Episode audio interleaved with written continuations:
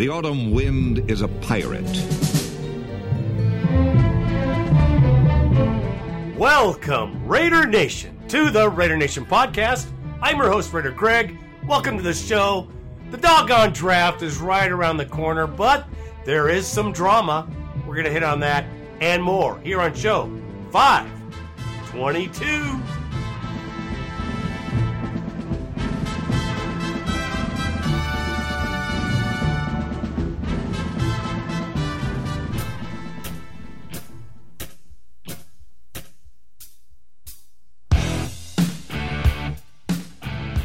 All right, Raider Nation. On today's show, we will have a pre-draft, uh, I don't know, pre-draft consensus because, listen, the draft is a crapshoot. One team goes out of line, and the whole draft is out the window. I think it's funny that there's so many people doing mock drafts, and I rarely have seen anyone uh, do more than the maybe the first four picks. Other than that, it's out the window. And drama in Alameda. Not that there's not enough drama in the United States already. For crying out loud, I don't even want to get into it. But I hate Trump anyway. But long story short, uh, there's drama in Alameda. Hell, man, there's too much damn drama in this country already, but we got to talk about it because it's real. London calling again. And the schedule, we're going to talk about the schedule just a bit. But uh, we're going to see London again and again and again. Yeah, they're going to take four home games away from Oakland. Don't get me wrong, I love that trip. If you haven't gone, you got to go. Hit up the UK Black Hole. They do it right. They do it best for the Raider fan. Trust me, I've done it twice. It's a killer. That in the bowline will wrap up the show, folks.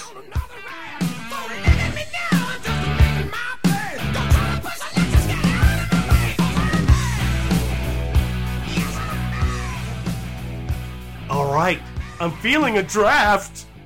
Yeah, it's the Oakland Raiders' best draft I've seen in a long time.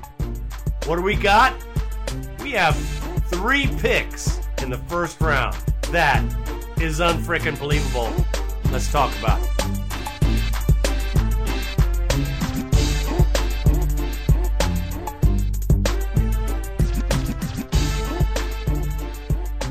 Now, we all know that the draft is a crapshoot. We all know that one team falls out of line with any of these draft gurus and it it cavalcades into chaos because teams I really don't know the secrets because there's a lot of big secrets uh, in the draft as far as teams holding on to their their drafts, their board. They don't want anybody to know their board, and we're going to hit on that too a little bit later with the drama in Alameda. But before we go there, we have three picks of the top 32 players in the country. That's pretty amazing.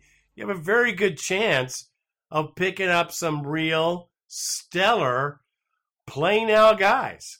And trust me, we need them.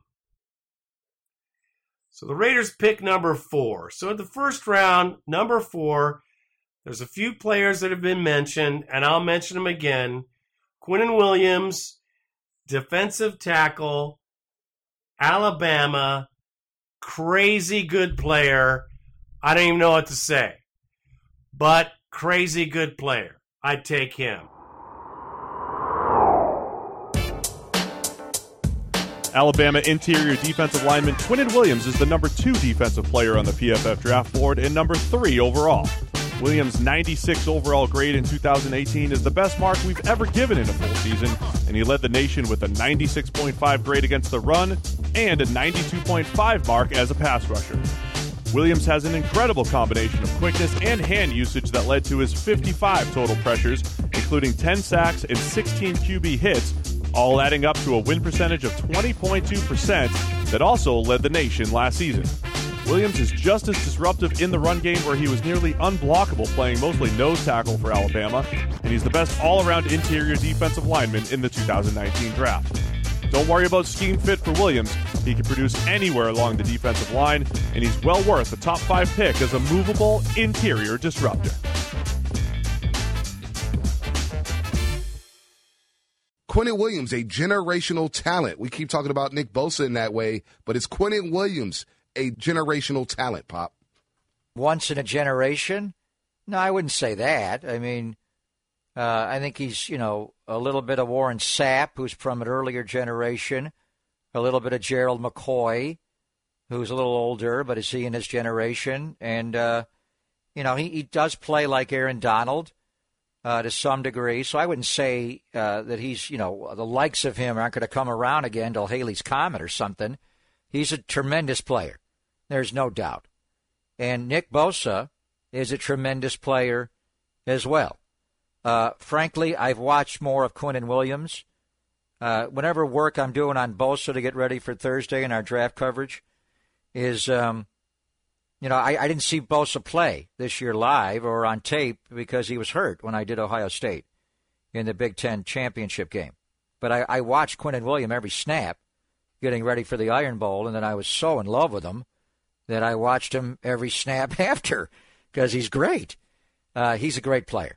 I, I don't think there's any doubt he's a great player, a fantastic player. I think he's a force. He's he's innately skilled to get off of blocks, like his teammate Jonah Williams says. He's a 300 pound bar of soap. He just slides off you.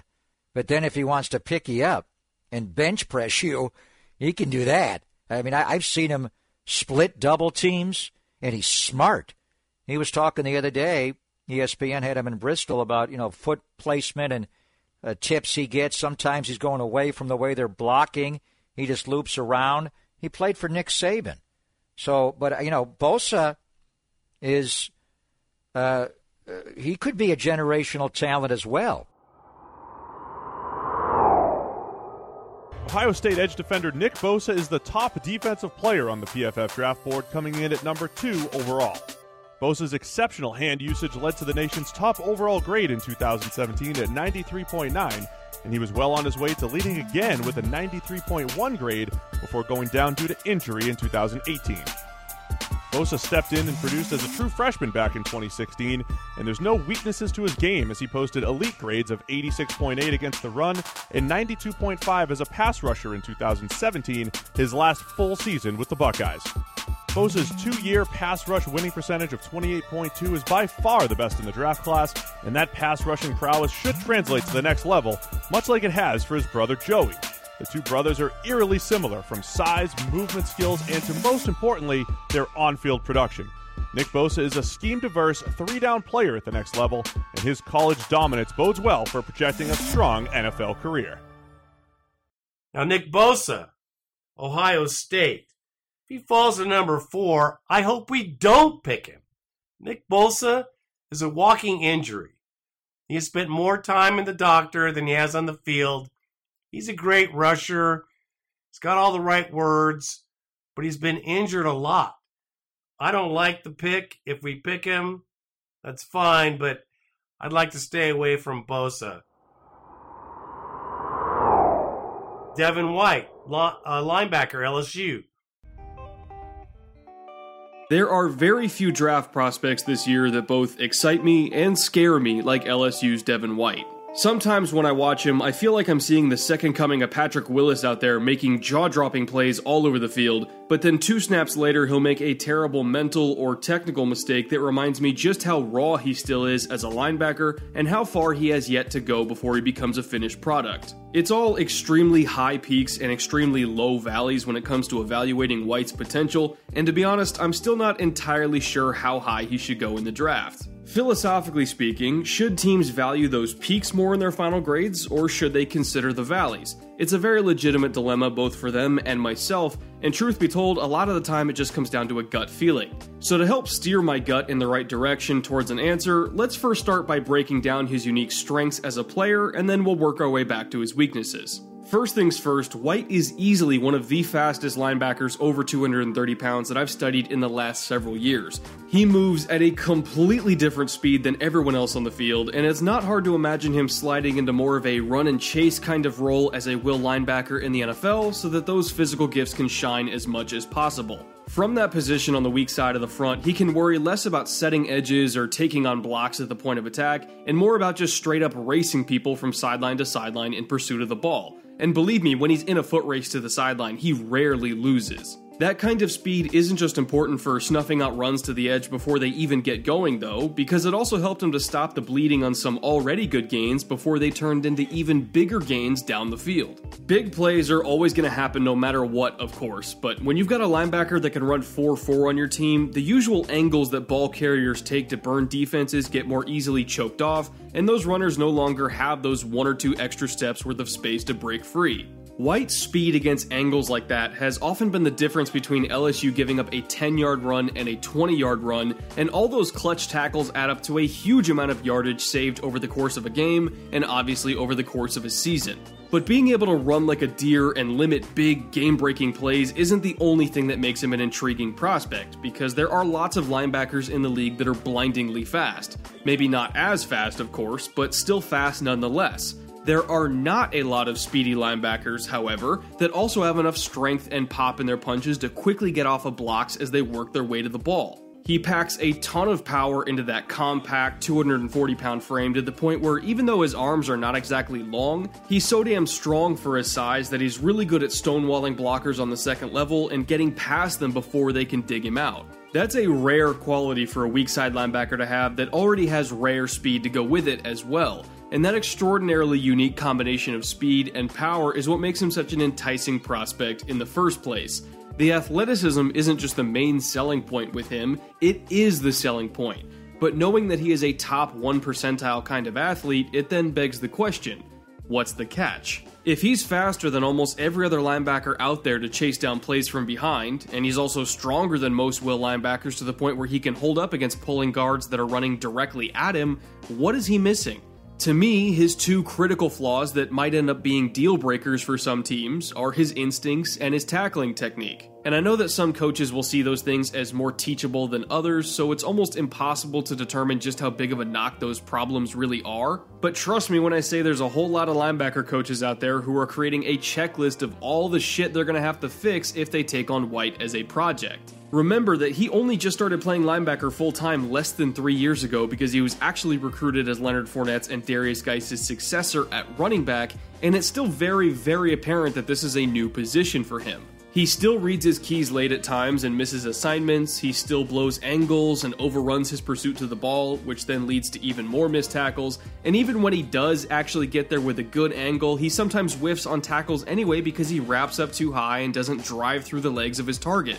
Like I said, there's still a lot of stuff to fix here, and at this point, he's probably more of an athlete than a linebacker. Whenever he wrapped up a ball carrier too high and his feet left the ground, he pretty much just said to the runner, Okay, I'm gonna see what's stronger, my arms or your legs. And obviously, the running back's legs won that battle most of the time because of basic physics, so he missed tackle after tackle after tackle because he wouldn't stop wrapping people up high instead of down low.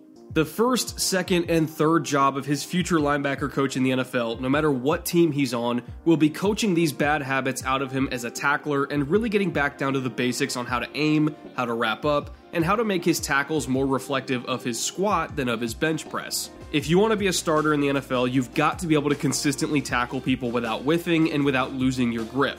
If you can't tackle, you can't play. Period. It's just that simple in this league.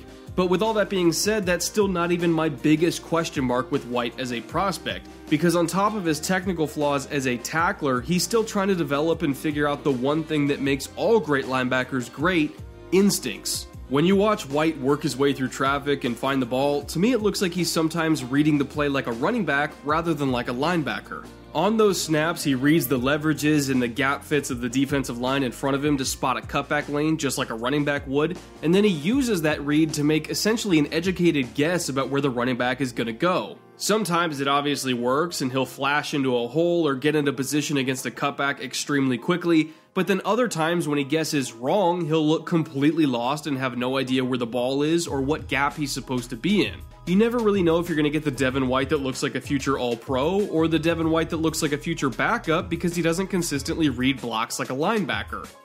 You're going to the NFL, obviously, as a top five pick. I see it that way. What do you consider to be your biggest asset? What should we look forward to most from you on the next level? On the next level, you should look for my relentless motor you know, just a guy that's going to make plays for you and going to get everybody lined up and bring great leadership to the team because there's a lot of grown men out there, and I got to go in and show them that I'm ready to win a championship. A 4 4 240. Are you sure you are playing the right position? I know, man. I used to play running back. How are your hands? Yeah, I, yeah, yeah. You no carry the ball. surprise on yeah, that. I used to carry the ball in high school. I got, a, I had a lot of touchdowns, so I mean, it was an easy transition to go play linebacker. But why the switch? Because I felt like I could have a longer career hitting people than getting hit. Mm. That's smart, but what about the way linebackers are paid nowadays compared to the way some other positions are paid? I'm gonna tell you, C.J. Mosley just he just yeah, did right. something he for just me. Cashed in. he just did something. So think about it in four to five years when the market change again, and hopefully, you know, if the Lord say the same, I have a great career and I could be in that position. When I heard Saquon Barkley at his Giants mm-hmm. introductory press conference, he sounded like a quarterback. He sounded like a franchise quarterback. And you mentioned that the middle linebacker, at least, is like the quarterback of the defense. You are talking right now, carrying yourself as though we're talking to a young quarterback. Yeah. Is that how you perceive yourself as a franchise, a, a, face of a franchise kind of guy? Yeah, and I do. And that's the number one reason why I feel like I should go as high as I should go because I'm very, very valuable to a team, you know. And like you just said it, I mean, you spoke my, my thoughts for me just then. Now, we haven't done so well with our linebackers especially when we had three linebackers in management just like a few years ago. We had three guys in management linebacker. We still don't have a linebacker. I don't understand that. Josh Allen from Kentucky, outside linebacker, defensive end. All right, next rumor here. Josh Allen to the Raiders at pick number four. I really wish this one was for Chucky Heads Believe It Baby because for me, I actually really, really like Josh Allen. But I'm looking at some of these reports here from other people like uh, NFL Media and Vic Tafur, and it's why I'm going to give it only one Chucky Head, and I think it's a small shred of truth. Now, I like Josh Allen, and to me, I don't really understand why the reports are that the Raiders don't really like Josh Allen. To me, he fits the need that the Raiders have an edge rusher. Now, he is visiting the Raiders today. He is visiting the Raiders today, which is a good sign. Now, the defensive line needs to be addressed considering the Raiders had only 13 sacks in 2018. Heck, if you double their sack total in 2018, they are still dead last in the NFL in terms of sacks. Ugh, sigh. When I see Josh Allen, he got better every single year. He had 88 tackles this past year at Kentucky. He got better from his freshman year all the way through his senior year. That is a huge quality that is not even talked about enough, I think, in today's NFL, especially when you look at players and just their ability to learn. If you can't learn, you're going to have a cap ceiling. With his ability to learn, I'm really excited about what Josh Allen could do. Why else do I love Josh Allen? He's the biggest need we have. Defensive end. That is the biggest need the Raiders have right now. Morrow, uh, guys, he's he's okay, right? But if we can get Arden Key and Josh Allen, both of them together, I really like that duo, and it saddens me. It saddens me that it's only one Chucky head, and that the reports are that the Raiders do not like him. But let's have a little bit of fun, shall we? Imagine Josh Allen and Arden Key on the on two opposite sides of the spectrum here. That's exciting to me. Mo Hurst, Johnathan Hankins. Imagine then if the Raiders go early in the draft and get another young defensive tackle. Arden Key, Mo Hurst, Hankins, and Allen. I'll tell you what, that's a pretty awesome young core at defensive line, which is great to see because the Raiders, as we know, have a huge, huge need at defensive end. So if we take Josh Allen, it's probably going to be at pick number four. Rashan Gary, defensive line, Michigan. Rashan Gary, a guy that's getting the top 10 hype, and we've been saying pump the brakes. The college production just hasn't been there. And for us, that raises a lot of question marks when projecting Gary to the next level. The guys that tend to do well early on in their careers also did well in college. We haven't seen a lot of guys just not grade out well, not be productive college players along the defensive line of scrimmage, all of a sudden turn it on at the next level, figure it out, because if you can't beat up, you know, these 330 pound tackles that can barely move out of their stance in college, You're not going to be able to, you know, compete against the tackles in the NFL that are running 4.8 40s that are maybe as athletic as you as Rashan Gary there. And so I think it's going to be a big wake up call for him once he gets to the next level. Yeah, and the thing that really is the biggest red flag to me is all these physical tools should be able to dominate. If if he didn't have the highest overall grade, I wouldn't I might be able to excuse that, but he didn't have a singular game even where he took over, you know, where he really flashed it from start to finish for a whole game where he dominated. That's the biggest red flag to me is that the fact that not, there wasn't one game you could point to and hang your hat and say, well, you know, if I can get that every single day out of him, then maybe I have a good player at the next level. There just wasn't that on tape. There was a few reps. You know, there's this bull rush against Nebraska where he puts the tackle on his back that you're like, ooh, if he can do that every time. Right. There's, there's but a few. It's reps and it's not consistency throughout any sort of uh, sample size more than one to two reps. Yeah, so we like him as overall. In the grand scheme of things, we like him. We put a mm-hmm. second round grade on him. Yeah. If It- for nothing else, because of the size and the explosion and the fact that he could kick inside, right? Like Yeah. he could maybe rush against guards and have more success than he did on the edge in college. Yeah, and second round grade, we still expect you to be a productive NFL player. We're just saying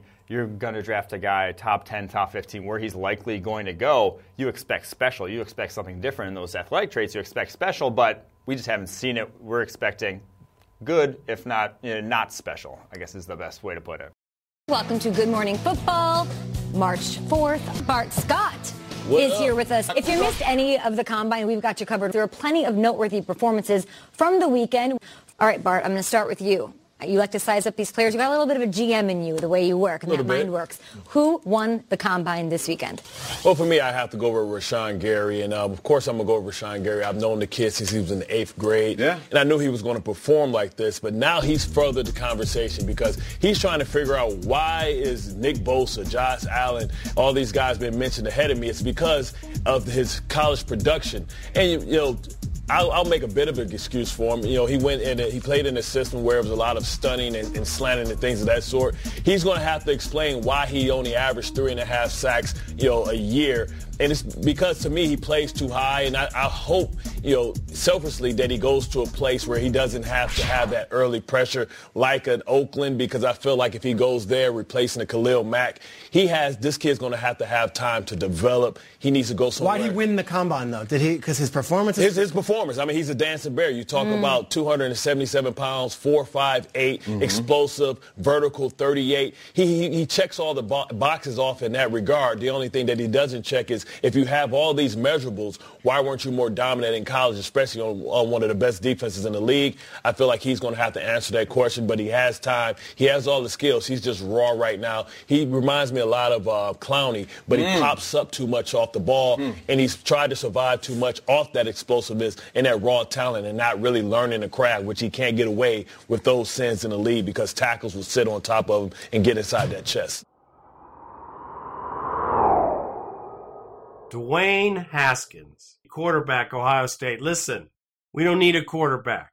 All right, thinking about the draft for this year's quarterbacks, I, Yeah. keep, I keep reading, I keep hearing that maybe Dwayne Haskins from Ohio State is sinking a little bit from the, you know, he's a top 10 pick, maybe he's sliding down further. Some people would say sliding out of the first round. Right. You buy it. Uh, I, I don't buy the first out of the first round. There's no way. Um, let, let me clarify with this right off the bat. Dwayne Haskins, from everything I've seen on film, is a top 10, a top 15 pick. I, I don't have any reservations about that. He's big. He's fearless in the pocket. He has a big time arm. He has a very quick release. I know he's not that mobile, but he's got very quick feet in the pocket to readjust, which I like, okay? And you've heard me say Big Ben Roethlisberger is who he mm-hmm. reminds me of in a lot of ways because he can have people all over him and he can still stripe a 20 yard in cut down the middle of the field. What do you think the concern that's creeping up is? I, I think it's everything post bowl game, really, to me. And and you've heard me say this. I did not like the look of him at the combine from all facets. Not only the way his body looked, but didn't think he dropped back in just some of the drills correctly, like he hadn't worked on it much. Then you cramp after 140 and don't run a good time at the 40 position. Hey, when you run 504 this day and age in the NFL position at quarterback, and then there's a guy like Quinnen Williams who runs a much faster time than that at 303 pounds at defensive tackle, mm-hmm. people are going to be concerned. It's just a different world. They're no longer the pocket passers as sexy in the NFL. So uh, I think that, let alone, like you've heard me say, the litmus test of he kind of failed the optics of the combine, I think have teams concerned, and he's only played one year. Uh, that would be the reason I think teams would be having reservations about him. But I, I, would, I mean, if he falls out of the first round, I would be like mind blown, shocked. I, Right. I just can't see that happening. Interesting that Kyler Murray, Kyler Murray only played one year as well. Yes, I know. It's- you're right. It's not being held against. It's not him being held right against him. No, you're right. And hey, listen, there's, and again, I don't hold that totally against him. I, I hold it against him in like this with Dwayne Haskins. I've told you I have Drew Lock ranked ahead of Dwayne Haskins. Um, I think in a very close race, I've given Drew Lock a little bit of the advantage. And when it gets this close to where I'm going, oh, I'm not sure. They're both good. I really like both. I'm going to give the guy the little bit more experience the advantage there. Right. And Drew Lock's played more football and been in more big situations to where that can make me feel a little bit more comfortable. Uh, Dwayne Haskins, who was very raw at the beginning of the year and continued to grow, and we saw good things, certainly. Uh, but, you know, yes, there's still probably more questions to be answered along those lines. And Drew Lock has played a lot more football. A lot more. About three seasons. Yes, right. Three seasons has been the guy, and they've put a lot on his shoulders to carry the team and make big time throws. And to me, I put stock into stuff like that because, uh, yeah, it shows me one that the coaches think he's special to put all that on his plate and make plays happen. Yes. Two, you know, he. Uh, in the SEC, not a real good team. He was going to be dependent on, on a weekly basis to have to make some difference making type plays for the Missouri Tigers to win football games. And he came through in a lot of those instances, or came through to keep the game close to where they didn't get blown out by the teams that were clearly better than them. And I give him credit for uh, some of that those situations too. A lot of people thinking we're going to move up to get a quarterback. Derek Carr is our quarterback. Give him a team first before we shit can him. He needs some talent around him. And this is when we can make it. If he doesn't work out next year, then we can get rid of him. But don't draft a quarterback this year. We have too many things to do besides that. Ed Oliver, defensive line, Houston. Another good player. This is your Ed Oliver 2019 NFL Draft Profile, all powered by PFF Edge and Elite. Mike Ed Oliver getting top five hype since a, he was a freshman, basically, Yeah. true freshman. Burst onto the scene at Houston was fantastic. We've been up and down on him through the years, but a fantastic overall player. How does he project? Yeah, Ed Oliver is one of the most interesting projections in this entire class for a number of reasons. One is he's a 280 pound defensive tackle who played nose tackle his entire career. Maybe. Is he Yeah, actually 280? He played. They rumored to have played in the 270s, but a 270 pound nose tackle, which just isn't where he's going to play at the NFL level. Another reason is because there's so much wrong with his game in terms of his stance, his pass rushing moves, basically non-existent at this point. But then the third thing, the reason he's going to go probably top 10 in this draft, and the reason that we're still high on him is he has athleticism that you can't teach. Elite level, almost Aaron Donald level, one of the only ones who can even sniff Aaron Donald's level of athleticism in recent years at the defensive tackle position. And it showed up on tape in the run game when he gets to shoot through a gap. He does it better than any defensive tackle in this class. But he moves better than Aaron Donald. He moves like a safety or a cornerback some, some of the times. Mm, don't say better than. Aaron Donald. You watched him run I'm just the saying the lateral agility Yeah. and all that stuff. It is spectacular watching Donald move from sideline to sideline. I mean, I feel like you could put him at linebacker. There were rumors that NFL teams wanted to even try him out at linebacker just because it is such a unique skill set. Here's essentially the the discussion that we've been having over the last couple of months, though. Elite run defender by our grading because of what you said, the ability to shoot gaps, to just not be blocked Yeah. in the run game. But the pass rush grades for a guy that had an Aaron Donald physical skill set, the pass rush grade just wasn't there, right? So why was he not there? He did take a big step forward this past season, but the more we dive into it, it's really that scheme, the stance, and some of those other things that you're talking about holding him down a little bit. Yeah, it really, he just did not have anything other than a bull rush, and sometimes was told to do nothing other than a bull rush there in that Houston scheme, or you know, stunt out and contain rush. He just wasn't given a lot of opportunities to actually get one-on-one pass rushing reps. When he did, it was obviously better, but there's still a ways to go. Has kind of short arms for the position, only 30, a shade over 31 inches. So those are concerns, but it won't take him too much. He doesn't have to go too far for that athleticism to affect the pass, affect the run at the NFL level. He just needs a couple pass rushing moves. Give him two, and all of a sudden he'll be rushing the passer at a high level in the NFL. Best fit at the next level? Is it just pure three technique? beat the guards to the I think slot? he has to be a pure three technique in your defense, Uh, three technique and out. I don't think you're going to put him anywhere inside of the guards. He could even, you know, stand up as your outside linebacker if you really wanted him to at times. I think he's capable of that athletically. It shows up on tape. So I think guard now is your best bet for him having success at the NFL level. So I think you're going to get this interior disruptor against the run game despite the size. The technique isn't always clean, but that pass rush, if it continues to improve, then you're talking about a top 10 type of player. But I think because it's an if, he's not a slam dunk top five player for us, like a lot of people have said at this point. Is that right? Yeah, there is still a good deal of projection to his game. You know, the, him sitting out the end of the year at Houston. Just there are some red flags there that. It, there is a ways to go. You like guys that have already done it, already showed it to you on tape when you're drafting someone in the top five. So there you have it. It's our Ed Oliver NFL draft profile, all powered by PFF Edge and Elite. Now, in the 24th spot in the first round, some of the players that were mentioned Josh Jacobs, running back, Alabama, Bruiser, Beast. Josh Jacobs. He has as many questions surrounding him as any top prospect we've ever seen. But Nate, he was only third on his own team in college in Russia. But Nate, he ran a 4-6 on his pro day on Tuesday. Why should he be one of the top running backs off the board? Listen, I can explain to you. What is he going to do? Is he going to run through you? Is he going to run around you? Or is he going to run over you? All of the above. And he Gotta runs wrap through the up. tackle. Watch this. Hey, take that with you. Oh, baby. Sorry, young man, you got to get in the weight room. And he's going to be Yeah, that's doing not that. way to next play summer. right there, Nate. Exactly. Flex, young man, flex. My guy, Josh Jacobs. More than just a running back. One of the most versatile players in this draft. And you want to talk about the 40 time, you want to talk about the speed, you want to talk about all these minor details that really don't matter. Kyle, you being a running back, you know. Yeah. Sometimes guys just put the pad on, pads on, and they're better than everybody else. You know what it is, Nate? You can have the 40, the cone drill, whatever.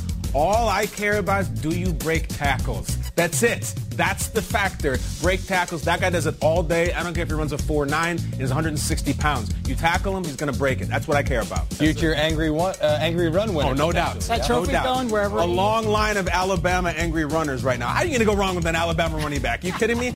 We need a good, solid running back, someone that we can ride uh, to a victory in Las Vegas. Don't know if that'll happen. Clelin Ferrell, defensive end, Clemson. There's a lot of buzz about this guy. I like him. Noah Fant, tight end, Iowa. I like this guy. He's a real tight end. When was the last time we had a real tight end?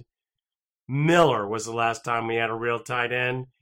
And then he went to the great Northwest, uh, to the Seattle Sea Chickens. Here we go. If Noah Fant, Josh Jacobs, and Cleveland Ferrell are all available at pick 24, who you want the Raiders to select? This is a great question.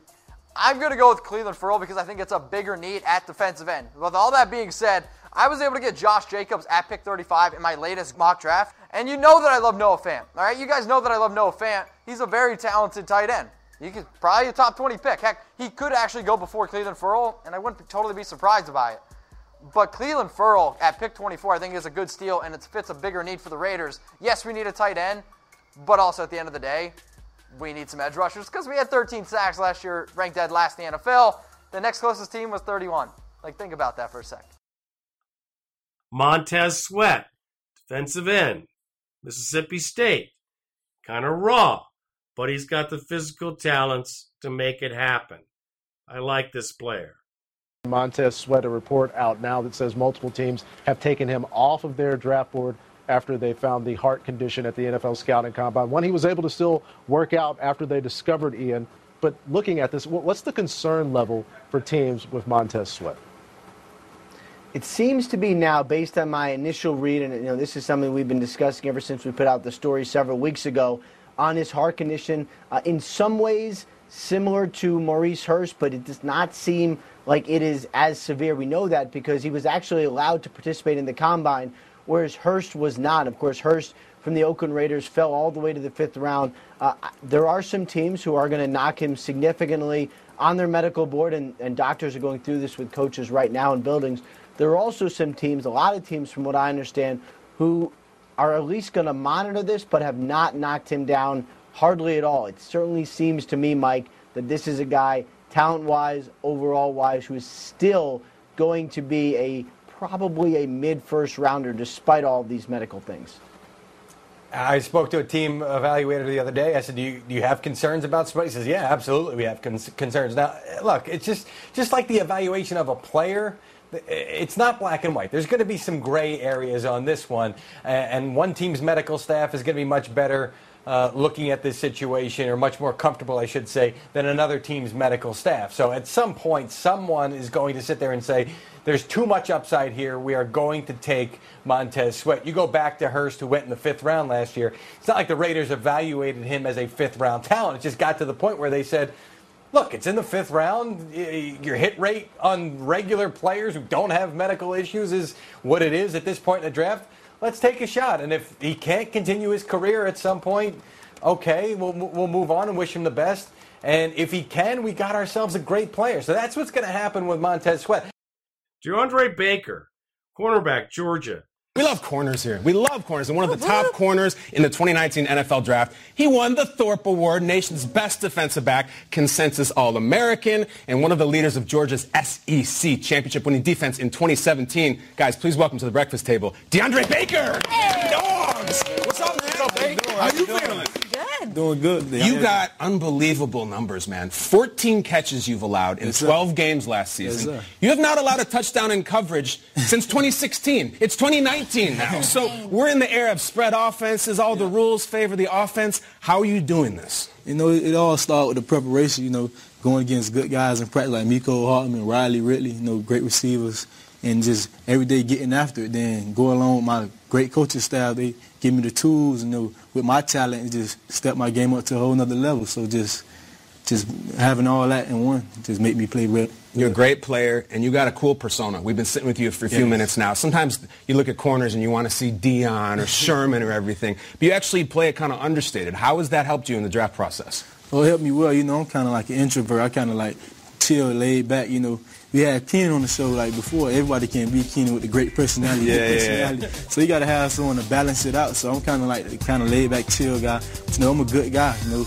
good character. Never had off the field issues. You know, so yeah. I like it, man. Yeah, so- DeAndre, you're on a long list of stars to emerge from the uh, Liberty City Warriors. We, of course, saw that in the LeBron-produced docu-series last year. But I'm talking like Pro Bowler after Pro Bowler. Antonio Brown, Chad Johnson, Devonta Freeman. What is it about being a Warrior that helped you get to where you are today? you know, just coming out of Miami is, is, is a lot of talent, you know, a lot of competitiveness. So you just breed a lot of talent. And just seeing those guys coming up, you know, those guys before you who, who motivate you and influence you to do the right things and just mold you into being, you know, want to be great. So just watching a guy before you and just following their footsteps just, just play a big role in it. Yeah, but I'm looking, I mean, I looked at the population. It's about 20,000 people that live there. So how are they able to produce such an insane amount of NFL talent, in your opinion?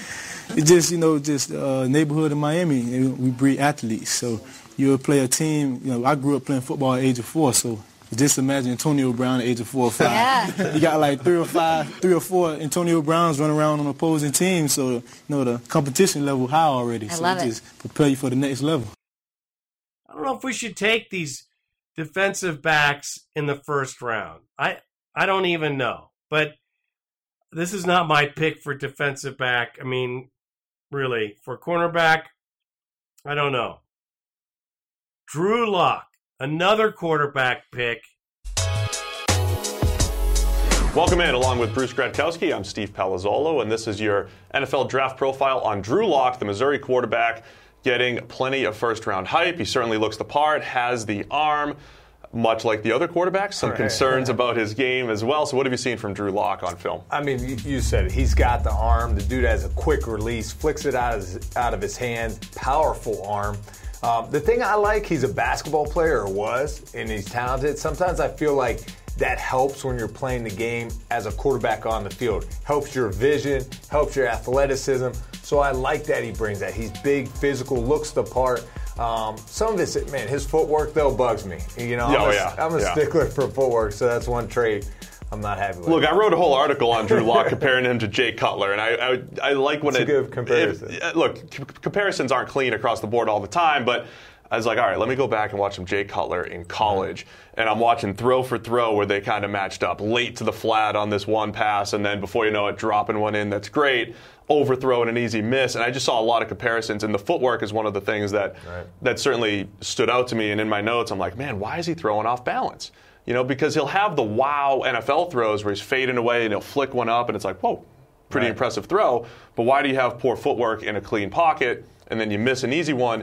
Can that be corrected at the next level? Well, and I, I just don't think he had the coaching, though. I don't think he was prepared as far as footwork's concerned and throwing the football. So I do think it can be corrected a little bit at the next level if he buys into it and he starts to understand timing and footwork, hitching up in the pocket. The one thing you pointed out, anytime you back out in the pocket, that's catastrophe right there. That's strip, sack, fumbles, um, picks going the other way. So that's what I could have, some concerns. The other thing I was thinking about too, though, against tougher opponents, I see him inconsistent with his release, his delivery. He drops his elbow at times, and I feel like that's when some of his inaccuracies occurred. And I don't know if you agree with this or not. I, I agree with you, with the Jay Cutler. And I said Lock is kind of like in between a Wentz and, and a Cutler. Just something about him in his pocket. Of course, Wentz is way more polished athletically and, and a thrower than Lock. But there's something about the way he stands in the pocket. Lock reminds me of Wentz, but I think it more leans towards Cutler. The video you and I watched. I mean, Cutler's footwork was way better than Lock. It was, yeah. And, and now we're talking about this guy being a top pick. So a lot of things he can improve on. I said ideally, no, I'd like to see him sit in 2019. But as far as the long time's concerned, I mean, if, it, if it's a place he gets drafted, he could sit by behind a franchise quarterback and learn from him for a year or two. It could only benefit him. So there you have it. It's your Drew Lock NFL draft profile. People are thinking we're going to pick a quarterback. Eh, I hope not. Cody Ford, tackle out of Oklahoma. This is your Cody Ford NFL draft profile.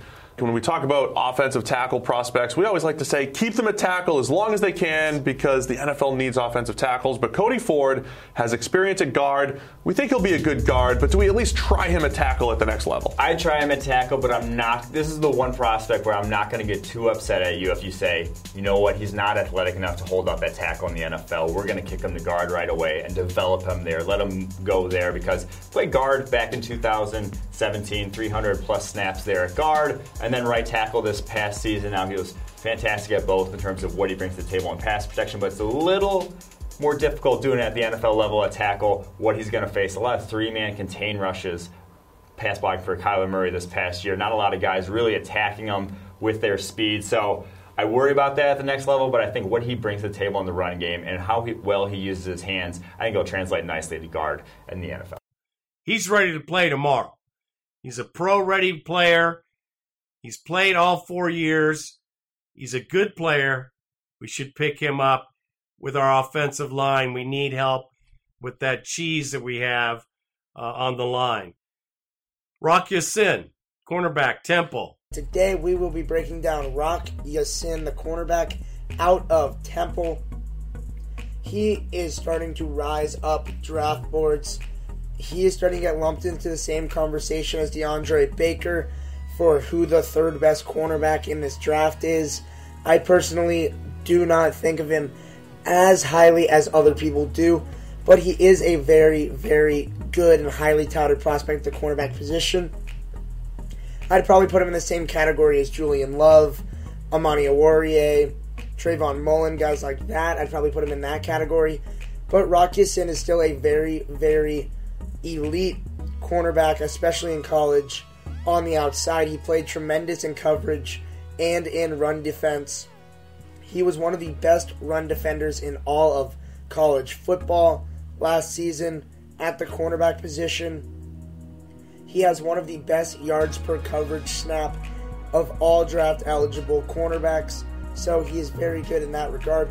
And he can play both man and zone. Over at Temple, they played a combination zone concept, which means that Rock Ya-Sin had plenty of time playing both zone defense and man defense, and he was very productive in both.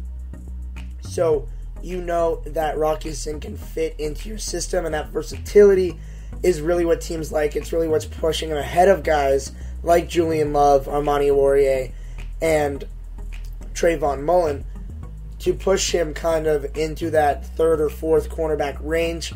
In my opinion, personally, I think that Byron Murphy, DeAndre Baker, and Greedy Williams are in a league of their own up at the top in the cornerback position. But I think that Rock Ya-Sin would be a highly valuable second round pick at the cornerback position, maybe slipping into the back end of the first round, depending on where the other cornerbacks go. But Rock Ya-Sin, very, very good cornerback. He just struggles a little bit, allows a little too many passes to be caught, but he's a tremendous tackler. So once the passes are caught, he tackles them pretty easily. The one knock on him is his Senior Bowl wasn't fantastic. He was sick for that entire week leading up to the Senior Bowl. So whether that has something to do with it or not, I don't really know if that impacted his play. But it did seem like Deebo Samuel really ate him up all week at the Senior Bowl. But overall, Rocky Ya-Sin, very talented prospect on the outside out of Temple. He's a good player. I could go with him. This is also a player that should be able to step in and play immediately for the Raiders. Greedy Williams, quarterback LSU.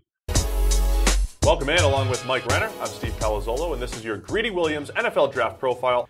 Mike, when we talk about Greedy Williams, we've given him the label as maybe the best press corner in this draft. I do think, even though we, we put a first round grade on him, he might not be a fit for everybody, but for those man coverage teams, they should really like his skill set. Yeah, almost six foot two, just a shade under that. I do worry about he's a little on the slighter side at 185 pounds, but I think he can grow into that frame. Got the length, got the size that you want, and then in press man coverage there in the SEC, he held up with wide receivers that will be playing in the NFL. 21 pass breakups over the last two years, and only coming out as a redshirt sophomore. I mean, his redshirt freshman season, what he did that year in the SEC with a 90 plus coverage grade, I mean, that's just that's elite level play that while he took a step back this year, you think he'll be able to recapture and develop into in the NFL. Yeah, when we're evaluating corners here at PFF, because you know a season really is a small sample size when it comes to cornerback play. When you look at the two seasons and stack them up, it gives you just a better profile of that player. And Greedy's right up there with DeAndre Baker of Georgia, Byron Murphy of Washington as the highest graded players over the last two years. And if you look at just the passer rating against in his two-year career at LSU, 39.3. I mean, that's that's incredible. It's like throwing the ball into the dirt every single time, as our guy Sam likes to say.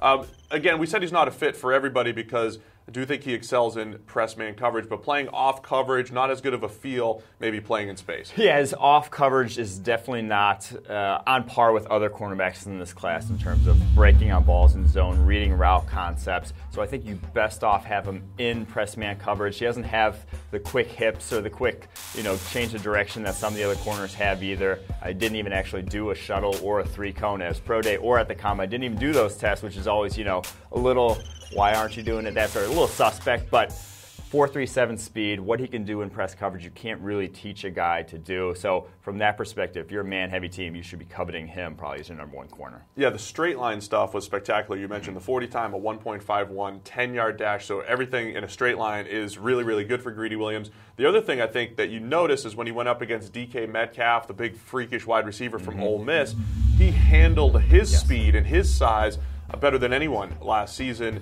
Uh, there were many plays where you saw Metcalf either overpower uh, corners at the line of scrimmage or just run away from them. Greedy had that second gear to be able to stick with him down the field. I think that was very telling. Yeah, a lot of people are pointing that out as, oh, worrisome for Metcalf at the next level. I don't think it's that worrisome to me. It's just that Greedy Williams is that good. You know, Greedy Williams right. has that potential at the next level to stick with the Julio Joneses of the world when not a lot of cornerbacks in the NFL do. I like his name, Greedy Williams and he plays really good too, he also could start right away. Darrell Henderson from Memphis. I'm not sure about this guy. I haven't known that much about him. Today we're looking at another running back in Memphis's Darrell Henderson, maybe the only running back in this class with truly an elite trait. I'm talking about his speed and his breakaway ability, of course. John, this guy rushed for a tremendous 8.9 yards per carry in 2018. Does he carry this over to the NFL, or is this just a, a gimmicky college kind of fluky statistic that is going to be left behind when he moves to the next level? Andy, I am an unabashed American Athletic Conference fan, one of the few in the country, I think. And I saw the former Memphis star play often over the past two seasons. And you are absolutely right about his elite trait as a home run hitter. He is just a fantastic runner in the open field, and he can score from anywhere on the field. He recorded back to back 1,000 yard seasons. 33% of his touches eclipsed 8 yards, and 12% exceeded 20 yards, including 16 touchdowns. When you watch him play, you might wonder, oh, he's doing okay, 3 yards, 4 yards, and pow, 50 yards down the field for the home run. Darrell Henderson. Whoo, man, this guy's lightning in a bottle. Okay, this is probably the guy, um, maybe the most dangerous guy in space in the NFL draft. Henderson is a weapon this day and age in the NFL. Catches the ball. I mean, catches the ball, Block. can really run routes. A true football player, yes, can block, can do everything uh, that you want uh, as far as out of a running back. And I think he's the type of guy, too, Paul, that can be okay, he can be our bell cow a little bit. He's very good at avoid, avoiding car crash hits for a smaller guy because he is 5'8. He's right around a little over 200 pounds. Um, so forget about what he can do there. But the thing that also impressed me, I mean, again, he could run jet sweeps. You could line him up at slot receiver. The things I saw when they got in empty formations and had him run routes. He could be a special route runner as well, let alone a game breaker, screen game, things like that. In space, it's off the charts. so it's phenomenal. After listening to all this praise, this Yes. is the point of your of your list, and I always come to this where I say, why isn't he ranked higher? Yeah, I, I mean, uh, again, because the two guys that are in front of him are pretty impressive. Uh, that Is there get to. anything about Darrell where you're hedging your bets, whether No, it's his size or something The, the size would be probably the one thing that concerns You said me. 5'8"? Yes, five eight. At first, I thought, ooh, okay, you know, is this guy? Can he be a bell cow type running back? Will he be And you explosive in you week say 12? yes? I do think yes. And then I also questioned, like, okay, you know, the competition he's playing here. You know, uh, I'm, I'm not sure, but then he gets on the field with teams like UCF, who I know, U- University of Central Florida, who have professional defensive backs, and I see him running for 50 and 60 yard touchdowns and making people miss and highlight reel runs. Then I go, okay, no, this is legit. This kid, his he plays faster than his 4.48 combine speed, and uh, yeah, no, he's a good player. You think he'll be around after round two? I, I think he is a I think he is going to be a debatable late second round pick, right around that range. Uh, I think he is definitely worthy of, of that type of uh, that type of you know what do I want to say, pick or or play or whatever the hell I'm trying to say. Sounds like he could be value in the second or, or third round, Yeah, or who yeah. knows, maybe even higher. We need a beast running back. Wherever it may be, we need a bruiser because we have the finesse player already. Offensive guard, Chris Lindstrom, Boston College. Welcome to FootballGamePlan.com, where football makes sense. I'm Emery Hunt, the czar of the playbook here at the 2019 Reese's Senior Bowl with Boston College offensive lineman Chris Lindstrom. How you doing, man? Good, good. Um, I'm really excited to be here, and I can't wait for a, a great week. Well, it's, I feel like I've seen you grow up, man. Because Yeah. we, we talked when you were back in high school. You Right, reached out right. to us. We did this podcast of high school prospects, Right. and to see you grow from where you were Yeah. to where you are now, it's been great to see. How has that journey been for you? Uh, it's been an amazing uh, experience. Uh, coming out of high school, I was undersized, and I was thankful that Coach Addazio gave me the opportunity to play at Boston College, and uh, I really loved my time at BC. Um, it, it was a special place, and I was with a special group of guys, and I think that that made the journey that much better. And uh, I ended up having a successful career there, and I was thankful for that, and thankful for the coaches and the people that I was able to be around and learn from. Well, I think people don't understand the part of being undersized. Right, Because he- as an undersized offensive lineman, you have to be technical. Yeah. You're going to gain weight. Right, right. And so you were able to bring the technicality to the position while mm-hmm. also adding weight Right. that made you the prospect you are. So mm-hmm. how mentally were you able to overcome that block that everybody mm-hmm. kind of say, oh, you're too small, you're too small, too small, Right. but you were able to stay uh, in tune to what you are and help yourself grow into this player? Uh, a big thing that I think that my experience of playing as an undersized freshman was was it taught me how to prepare and how to prepare properly. Um, also, it forced me to use technique because I wasn't physically physically able to move guys without technique, and I had coaches who were detail oriented. And those details in the run game and pass game and in our technique and preparation off the field to be ready for the game uh, was a big step in helping me learn and get to the player I am. And then the physical stuff, like you said, just comes with it. There was one game in particular against a premier matchup. I'm Yeah. not going to bring it up. I'm not going to say the player. But it was a premier matchup where you were able to stonewall constantly because you played calm. That person was over aggressive, trying to fly in the backfield. You was able to match that with calmness. How important is that as an offensive line to remain calm? That way you can still execute at a high level. Yeah, I think um, you have to stay in your fundamentals. No matter what the situation is, or the game, or the pressure, you kind of have to relax mentally and really just focus on what the details of your play is, what the defense is presenting, and then your technique as it relates to that. And so, being able to maintain your fundamentals while also playing really hard and, and attacking the defense and firing out hard, but maintaining a balance and and really a control about yourself.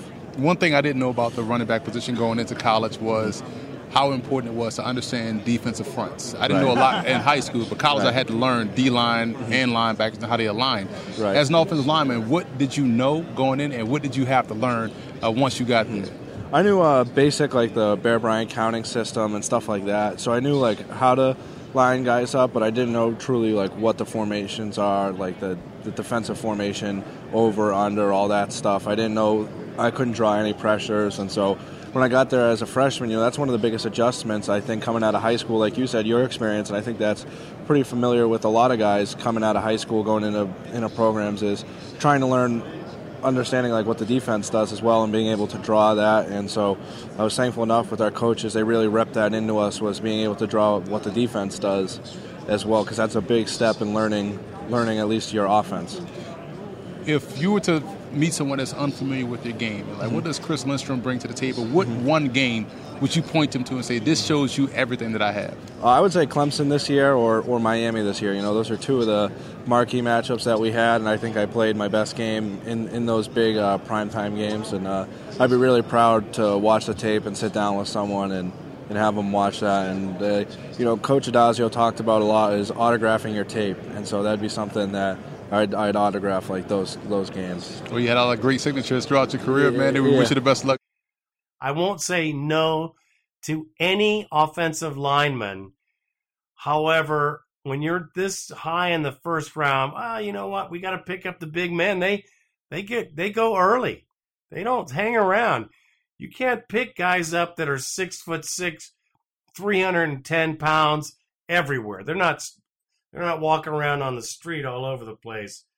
So I wouldn't mind a pick on the offensive line.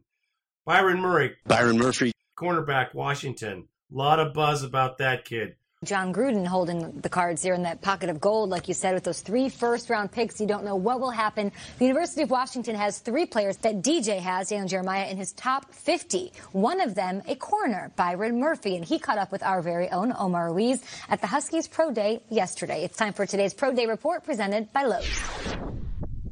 Byron Murphy joining us now. Less than three weeks to go until the NFL draft. What did you want to accomplish here in front of the scouts and evaluators today? Sure, the biggest thing, you know, doing my agility drills. You know, I didn't do them at the combine, so just coming out here, showing them what I can do in my agility drills. When I watch your tape, you know, you're capable of a big hitter, but you also had great ball skills. How would you describe your style of play? Uh, the best corner, you know, I think I'm the best corner in the nation, but like you said, big hitter, I can make tackles, I can cover ball skills, I think I have the best. And then a corner who can just, you know, play man zone, all the above to me. How important is it for you to be the first corner off the board? It's very important, you know. That's my my mindset is different, you know. I'm the best corner. I think I should be the uh, number one corner taken off the board. What's your case when you're meeting with people, when you're meeting with teams? What are you telling them why you are the best corner in the in this draft? The biggest thing for me is my film. You know, film's gonna speak for everything. You know, they go back, watch my games, see my technique, see everything I can do. So obviously they've seen it on my film. What's your attitude when the ball's in the air? Go get it, attack the ball. Yes, sir. Cool. Making sure I come down with it. Well, go get it and attack the draft. Congratulations on all your successes and good luck uh, in a few weeks. Yes, sir. Thank you. Okay, thanks, Byron. Appreciate it. All right, Strays, cornerback Byron Murphy, we just heard from. You have him going as the first corner off the board. In your eyes, with who you've talked to, what makes Murphy the best cornerback in this draft? He's polished. He is what he is. He's a technician. And this is a guy who, in college, like he said, you watch the film, it's consistent. You're getting exactly what you're getting from Byron Murphy. And he's a 5'10, solid cornerback who wants to be the first cornerback taken in the draft. That's your, I don't want to say safe pick, but this is a guy who will play in the NFL. and be a star. Then there's Greedy Williams out of LSU, Okay. who's taller, faster, but the film isn't nearly as consistent, and there are moments of serious concern. So you start wondering. It's almost like you're going to the co- the ice cream shop. There's 31 flavors in your corners. Mm. Do you want the guy who might not have the measurables? Byron Murphy, but does have the film and all the years of starting and success? Or do you want the guy that's the big swing prospect that could somehow end up being Richard Sherman because of the size and the build? That's Greedy Williams. I think Byron Murphy will be the first cornerback taken. I think Petersen up there in Washington had a history of it. I think now they have a history of cornerbacks that go in They the do. NFL. Yeah. Budda Baker, Kevin King. Time and time again, there are guys who go in the top 40 picks and they work out at the next level. Byron Murphy, to me, is that guy. Consistent technician. He's not going to burn you in a big play.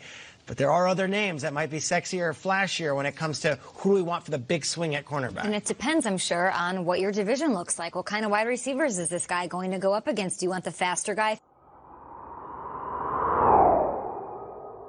Riley Ridley, right receiver, Georgia.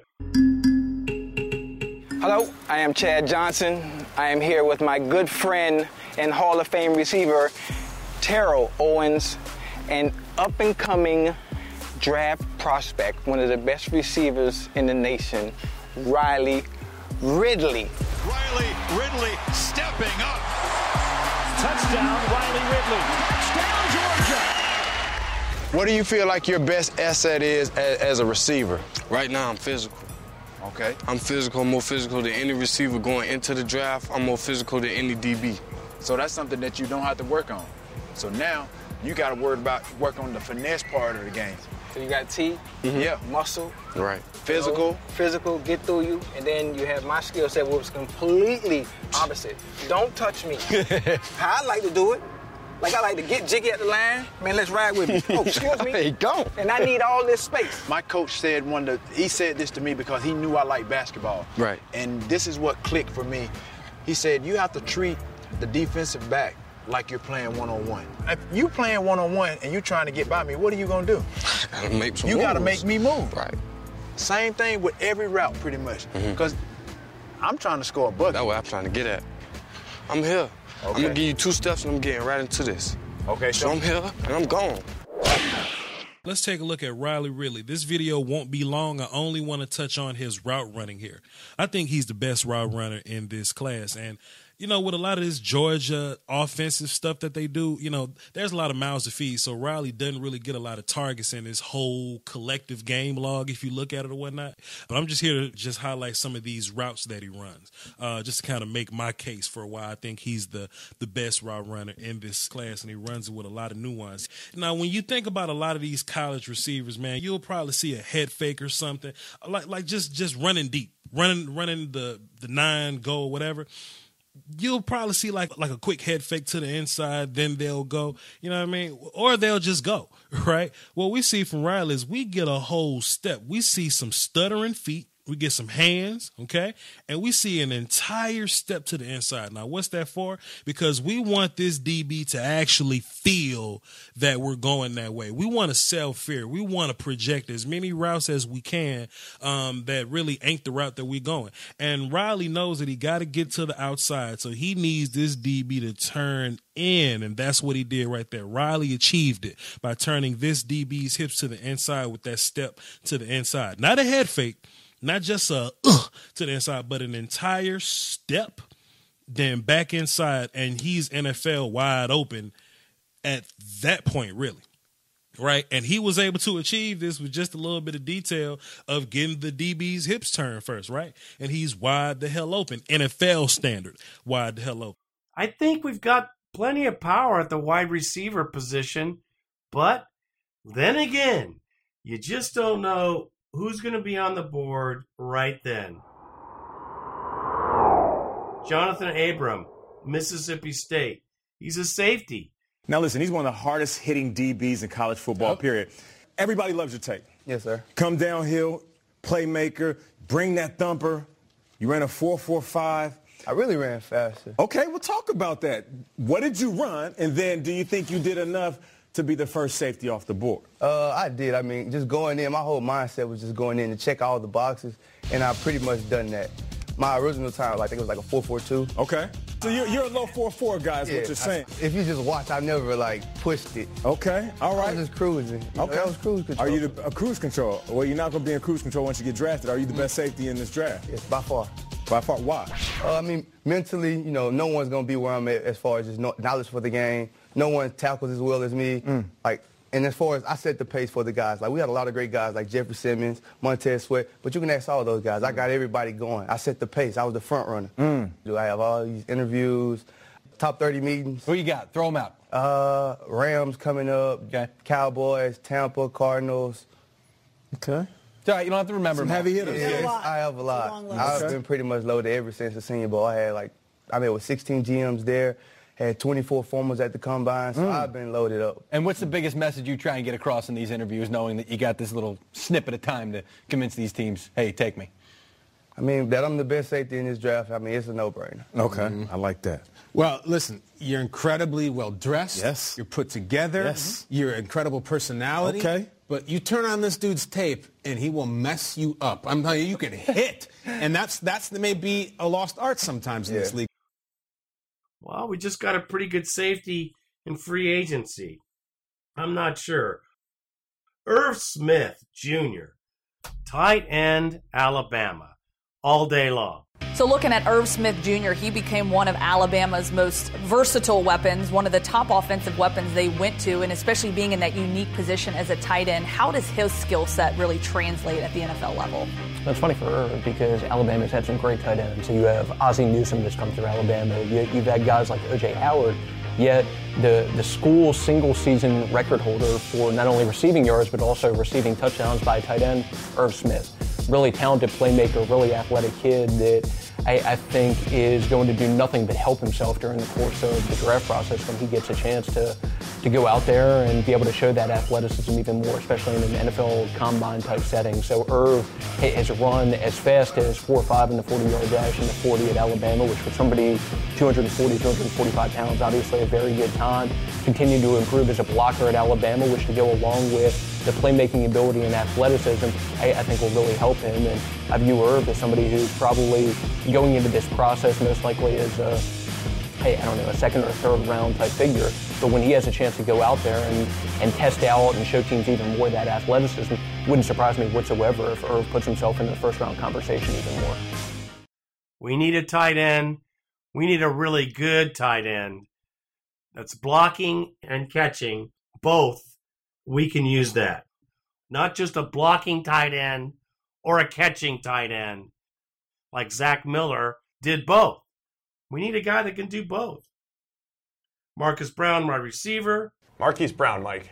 He's been injured, but when on the field, one of the best deep threats in this entire draft class. Yeah, he is arguably the most electric wide receiver in college football this past season in terms of what he can do with the ball in his hands after the catch, getting open down the field. He was so much fun to watch in that Oklahoma offense, but he doesn't come without red flags. The, the Lisfranc injury, excuse me, the contested catch issues, only three contested catches this past season. When you look at some other guys, 17, 18 in this draft class, he just did not have many opportunities, is not that type of receiver, and the size, only 166 pounds he weighed in at the combine. Can we still get value out of Marquise Brown because of that speed and the deep threat ability? Him and Kyler Murray, they were great together. Him and Baker Mayfield, they were great together. Does it matter that he only had three contested catches last year, five over the last two years? In this draft class of monsters who can go up and get the ball, if he's that fast and he can separate, does it even matter? Yeah, you do worry about him being on this Tavon Austin to DeSean Jackson spectrum in terms of smaller wide receivers. Tavon Austin, it hasn't worked out. His pr- production there at West Virginia has not translated to the NFL. DeSean Jackson, it did work out. He's been one of the best deep threats in the NFL over the course of his entire career. Which side of the spectrum does he fall on? I lean more the DeSean Jackson side when you look at what he could do with the ball in his hands through contact. You know, a lot of Tavon Austin's stuff was he just made guys miss completely, but when he got touched, he was going down. Marquise Brown could actually play through contact. It's time to talk about NFL player comparisons. And as you can see behind me, the comparison is Oklahoma wide receiver Marquise. Check out this nickname. Hollywood Brown and Eagles wide receiver DeSean Jackson. And think about it though, D-Jack, shorter guy, smaller, a little frail when he first came in the league. Of course, he put on a little weight, but he had that speed though. Hollywood Brown, the same thing, 5'9", 166. So you're thinking, oh, he's little. Doesn't have that much weight behind him. But he got speed though. One thing I learned when I came in, you don't need to have weight if you have one thing that coaches can't coach, and that is absolute lightning fast mm. route running ability. So for me, I'm looking at this young man to have a comparison right away just like DJ. So let's take a look at where some of our colleagues have him going in their mock drafts. Traeger has him going to Oakland. Love it. At 27, alongside, this is what you didn't know, his cousin Antonio Brown. How about that? Oh. Playing with your big cuz. Dalton Risner, offensive tackle. All right, Mike, the monster Kansas State offensive tackle, Dalton Risner, an outstanding four year career, just consistently graded well in our system. We have him as a first round talent for the draft. Yeah, and I mean, when you look at his grading, it's about as good as we've seen in our system over four years at right tackle. For Kansas State, I mean, just every single year, quality grades this past season, nearly unbeatable in pass section. Had a handful of times that he lost, but I mean, over the course of, you know, a few hundred snaps this season, almost inconsequential. All the data points to him translating to the NFL. Tested great athletically at the combine. I, I think he's a very safe projection to the next level by everything the data says. A lot of people talk about the challenge of projecting college players to the NFL, especially with spread offenses and the different styles that they play in college. And I think there's a little bit, a little bit of that with Risner, with how many three-man rushes they, you see in the Big 12, how many uh, contain rushes you see in the Big 12. Mhm. So he didn't really go up against a whole lot of speed rushers. We saw him go up against Montez Sweat, who's getting all that top 10 hype out of Yeah. Mississippi State. One or two losses, tops, right? I mean, he mm-hmm. dominated there. He's good against length. He's just so strong and powerful. I guess the only question is, despite all the grading, was he challenged enough by those speedy edge rushers? That is the thing. In the Big 12, the guys he faced, I think you can only block the guy in front of you, and he blocked the guy in front of him better than any other tackle in this draft class. Yeah, well, if you break down all of the stats, pass blocking grade among all of the top offensive tackle prospects, he's right up there. Pass blocking efficiency, he's right up there. Run blocking grade, he's number one. Mm-hmm. You made a comparison a couple years ago with Chris Jones of the Kansas City Chiefs, even though he's a defensive lineman, and you said, man, he's just so strong in his hands. He doesn't look like he's doing much, but he's moving yeah. people. That's what Risner reminds me of. When he gets his hands on people, they're done. He will lock them out. They're done, whether it's run game or in pass protection. Yeah, and he has the length, 34 inch arms, 10 and a half inch hands to make you think that he doesn't have to kick inside. A lot of people are kicking him to center, kicking to guard, but he has the athleticism, length, and hand size. He can play tackle in the NFL. You should be evaluating him as a tackle at the NFL level, and I think there's no reason to me that he shouldn't be able to hold up there. I think he's a safe projection at tackle. We have him in the first round range compared to some of these other guys. But if we're sitting here five years from now and we're saying, wow, Risner has become a top five right tackle in the NFL, any surprise from you? No, wouldn't be surprised whatsoever. All right, there you go. Dalton Risner, one of the few first round offensive tackles here in the draft. It's your Dalton Risner NFL draft profile. Those are the kind of the names that are being thrown around. But I'm telling you, the board is already set. Everything is set. They know who they're going to pick. Everybody does. They've known it for weeks. They're just waiting for the day when they all get together in a room and the draft starts. And like I said, as soon as the first player falls out of line with most drafts, it's like a it's like a tumbler. Everything follows falls all over the place, and you really don't know where everyone's going to go, which which is crazy. But it's the draft. It's exciting. It's a great thing. It improves our team. Four picks, well, three picks, and one on on pick thirty four, which is pretty high still. This should help the Raiders go to the next level. I ain't kidding. This could propel the team for the next six, seven years. These players. This could drive this team to a Super Bowl. I'm not kidding. Yes, Super Bowl, you heard me say. This draft for the Oakland Raiders is that friggin' important.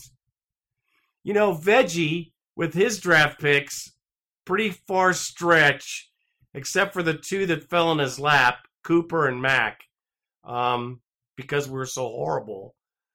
Uh, not that his drafting genius got those two players, it was luck.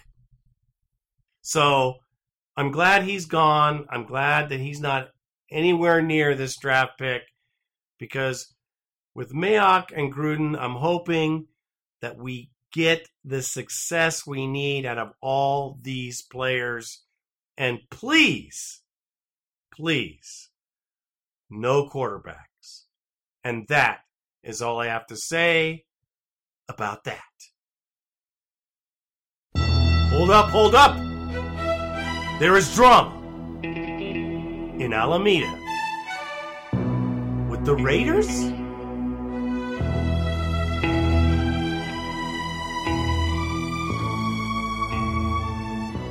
With all this hullabaloo in the United States, with the with all that's going on in the news, I don't need to mention it. It's happening in the Oakland Raiders building itself. Yes, you've heard it, you've seen it. I can't believe it. It's childish, it's unprofessional, but I guess this is our new norm. That people that work for the Oakland Raiders in the drafting department, hired by Reggie McKenzie, so they say, are leaking the board to other people. Maybe they're getting paid. I don't know. But it sure sounds stupid. Sure sounds really childish and unprofessional, but and I'm sure these people are going to be found out and fired. I don't get it. I don't understand why it would happen. But here's how I know it's happening. The Oakland Raiders has relieved all their staff, draft pick staff, for the Easter holiday. And guess what? They're not coming back until after the draft. And I am sure that some of them will not be coming back. From what I understand, Mike Mayock, the new general manager, and coach Jon Gruden are sending their scouts away from the facility home for Easter weekend. That is not uncommon in the NFL. A lot of buildings are like that. But from what I am told, what makes this uncommon is they are not expected back before the draft. And the reason for this is because Mike Mayock does not know who he can trust with his draft secrets. Uh, he does not know who he can talk to, does not know who he can kind of confide in, and it is no surprise there's going to be some significant turnover in the scouting department for the Raiders after the draft. Based on all of that, seems like Mike Mayock and, and Jon Gruden are going to be among the very, very, very few people in the know in the Raiders and also physically in the building come draft time. That is the rap sheet, Ian Rapoport, earlier this morning on NFL Network. And, well, there you go in the nutshell. And I just want to share this tweet from Gil Brandt uh, about this notion with the Raiders. They're going to sit all the scouts away, as you heard from Rap Sheet. Gil Brandt said, Pop, we never cleared the room, but sometimes we laid traps for scouts we didn't trust. In 1987, we showed our board to a scout with us taking linebacker Mike Junkin, a linebacker we didn't like. Two days later, Cowboys beat writer Jim Dent wrote a story saying we were taking Junkin, hook, line, stinker. Uh, a lot of scouts like to leak things. I don't know. Uh, you've been around this stuff for a long time, Pop. What do you make of what Jon Gruden and Mike Mayock are doing for the draft, sending their scouts away so nobody can leak information? Yeah, it's uh, the only question I would have is: Are they going to bring them back, or are they going to fire them all uh, after the draft? So, uh, you know, obviously, a lot of the Raider scouts I'm very close with, and um, you know, I communicate with them over the weekend about a few players, and I got nothing back.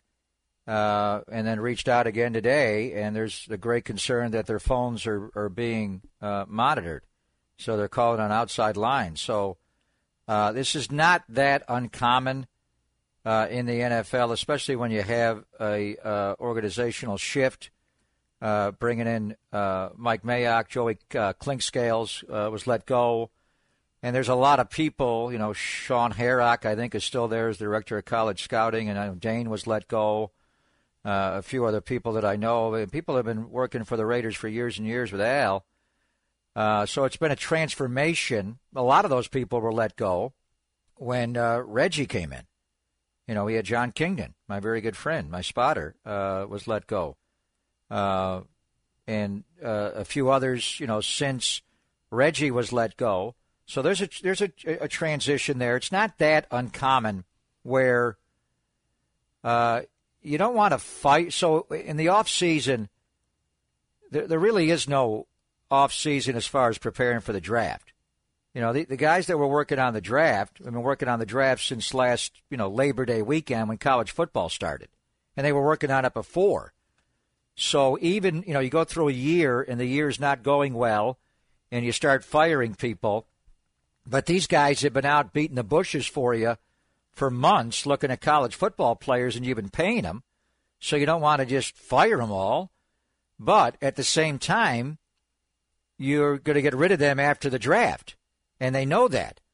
Uh, I remember uh, one of the most uh, well-known cases of this, or at least you know I knew about it, and I think people knew the contentious time when Art Shell was the head coach, and Mike Lombardi, who's our friend, has been on the show many times, was still with the Raiders, and Mike and Art uh, didn't get along. Mike did not respect his uh, his offense and Tom Shaw's offense, and was leaking it to people that he knows in the media, and Al knew that. And then Art Shell came out one day and said, "What did he say? We got a fox in the henhouse, something Yeah, like that." I think like was the line. And Al uh, just iced Mike Lombardi out, and you've never been iced until you're iced by Al Davis. I mean, he is uh, Mr. Freeze. So Lombardi still continued there, but Al never spoke to him. And the second the draft was over on that Sunday, he fired him. And then Mike went to work uh, on a non paid way with Mike Shanahan, Al's mortal enemy. So, in any event, it, it's a little bit of a dance here where you do want you, you want to use their legwork because they have been working on these college eligible draft players for months and you paid them, so you want to see their reports on the players. But then Mayock gets hired. When was Mayock hired? Like in January, late January? Late January, I believe. Right before the Senior Bowl, I think. Yeah. Yeah, so then he comes in, and now, you know, uh, and I remember, you know, texting some of the scouts back then, are you going to, you know, do you have a job still there? And they said for now, for the moment. And then, you know, so I think they know they're not going to have a job.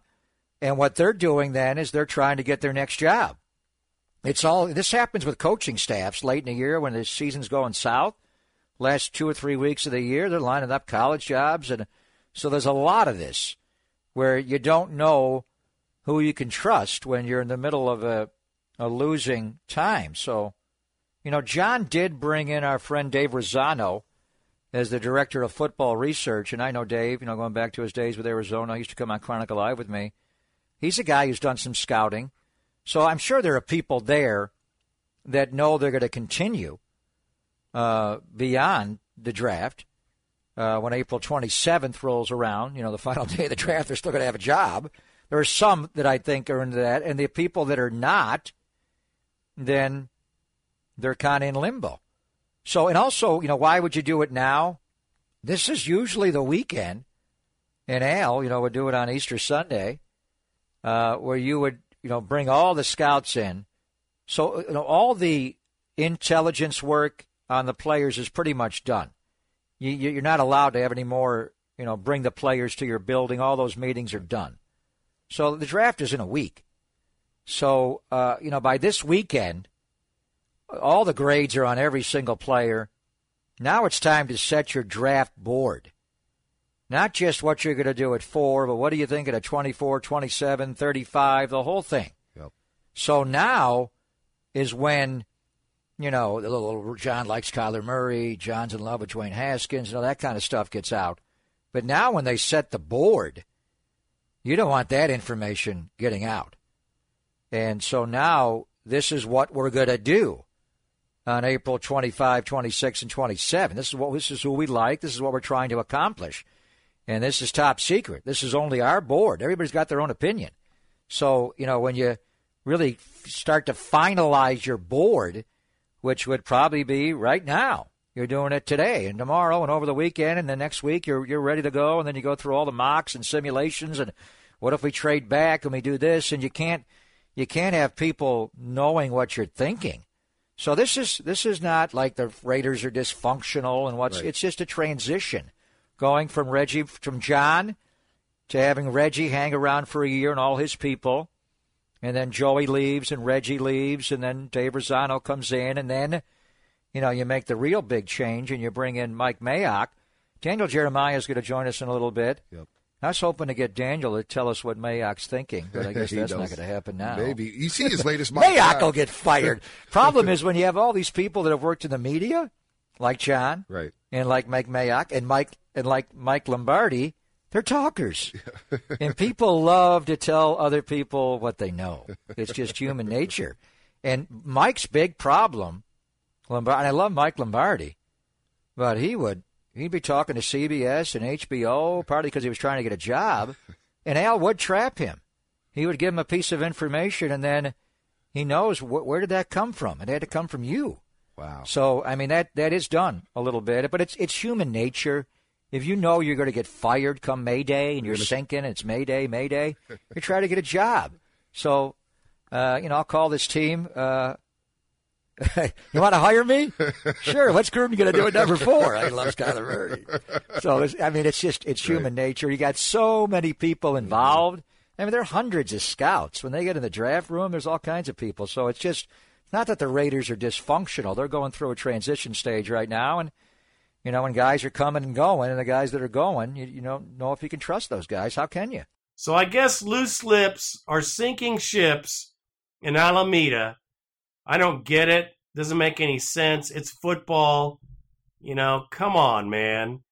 The Raiders may not be telling the scouting department a whole lot of anything, but it's a little bit different situation with your brother. Yeah, well, I mean, as far as the draft goes, not really. But but as far as free agency, like everything leading up to this point, mm-hmm. Derek's been able to kind of tell me what moves they were going to make, and then they'd go out and make them. So Mike and Jon have been really good about kind of giving Derek information, and that makes you feel good because you listen to some quarterbacks around the league, like in Arizona, Josh oh. Rosen has no idea what's happening, right? So that's that's a good thing. But the interesting part here is they might be onto something because if no one knows, right, except the people that are in that building, and we found out that all the everyone's going home. I mean, maybe they were right. Maybe there are some leaks in that Yeah. building, right? So they, they might be onto something. But I get it because there's the twin brother of a GM that Jon Gruden fired in the building there. So I mean, there's some things going on inner workings that they're going to have to sort through. Now, Marcel, seven seasons, of course, with the Raiders. Have you ever seen an instance like this before? Listen, spending my time in Oakland and uh, gaining family and friends there as I have, I can guarantee you that over at 1220 Harbor Bay Parkway, this is not a rash, emotional decision. There was a lot of time and effort put into this decision in order to protect the investment of this draft. Everyone knows that this is an important draft for the entire Raider Nation as a whole Okay. and for the future of the Raiders. And they're going to protect that. This was a decision made by the three headed monster of Mark Davis, mm-hmm. Jon Gruden, and Mike Mayock. And I think it's the right decision. Some of the scouts evidently are trying to make a little extra money. I don't get it. Give me that job. I'd love it. But other than that, our draft board is set. I know it. And, um, well, this is kind of weird that this would happen to the Raiders and all this, you know, would make national news. I just think it's weird. But uh, well, adios to those scouts who, uh, well, who did the nasty. I swear.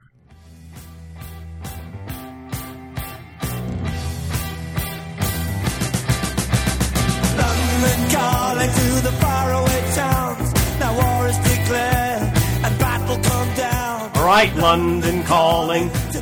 Yeah, London's calling. London's calling for four seasons in a row. The Raiders are going to play in London four seasons in a row because they got their stadium deal.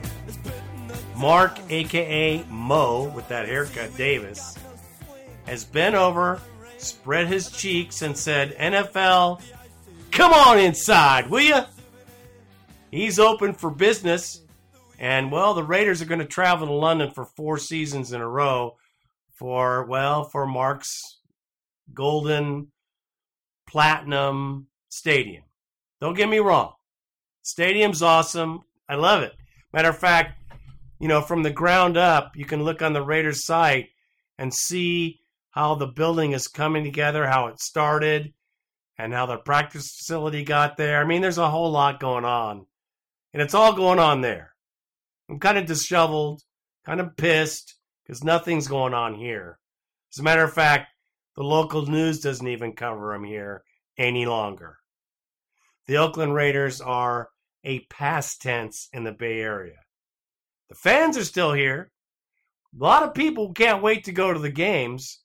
I mean, I'm not going this season for a couple reasons. One, Gruden lied, and I can't buy that. I ain't going there because I, I already spent my money last year um, because we're going to do all we can to get a championship in Oakland.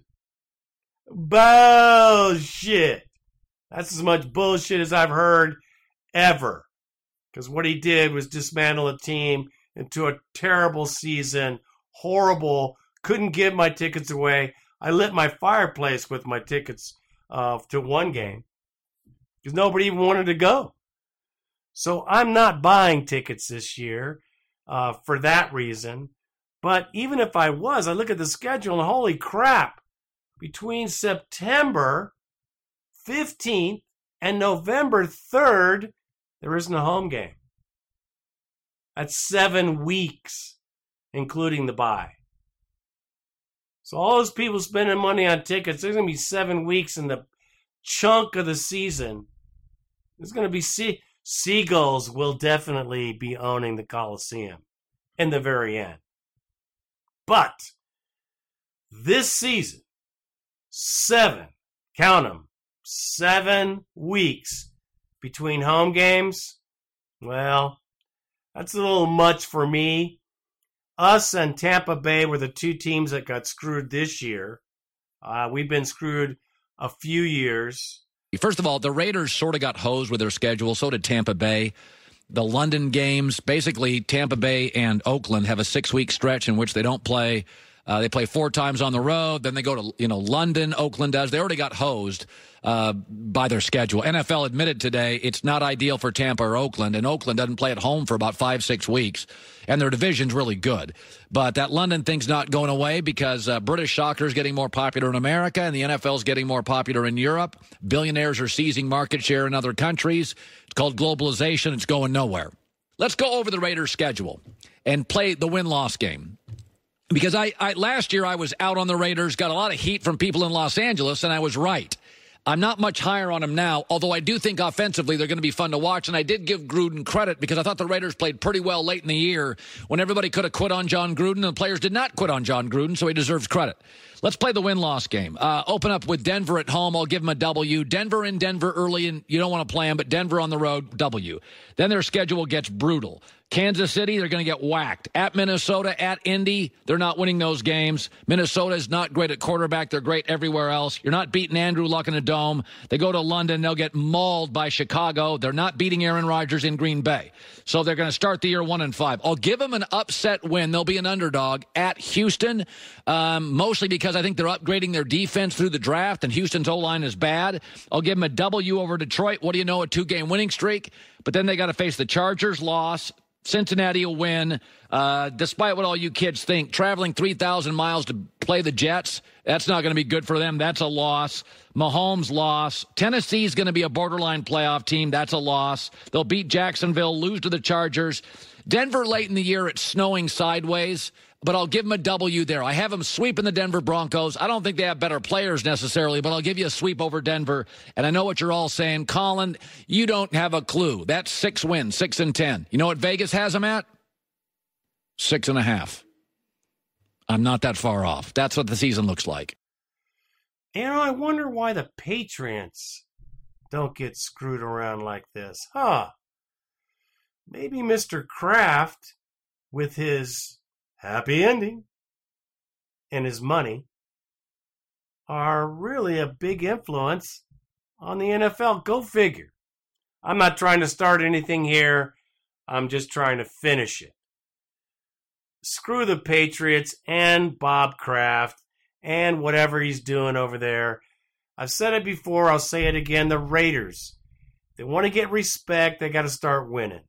And if we don't stop start winning, we're never going to get it. We're going to be like the lowly Browns bad schedule, bad everything, bad PR. And we don't want that.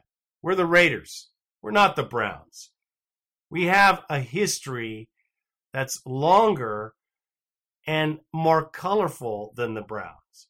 So let's let's just think that after this season, 2019, and all the buffoonery is over, the draft is over, we have our solid core of good players, we start to see some positives, and we can roll this into Vegas and really get down to business. Because honestly, I think that's where it's going to happen. And it should. It's going to be a brand new place. Are you kidding me? And so the Raiders are going to have a palace, and they deserve it. And I'm glad, damn it. I'm happy they're getting it. I wish it was here, but wherever it is, is fine with me. They deserve a new building. Maybe, just maybe, it'll help them to propel the team to a Super Bowl. I can hardly believe it. I I'll go see it. I I'll pay the money to see a Super Bowl if the Raiders go there. That you can take to the bank. So I just want you guys to know.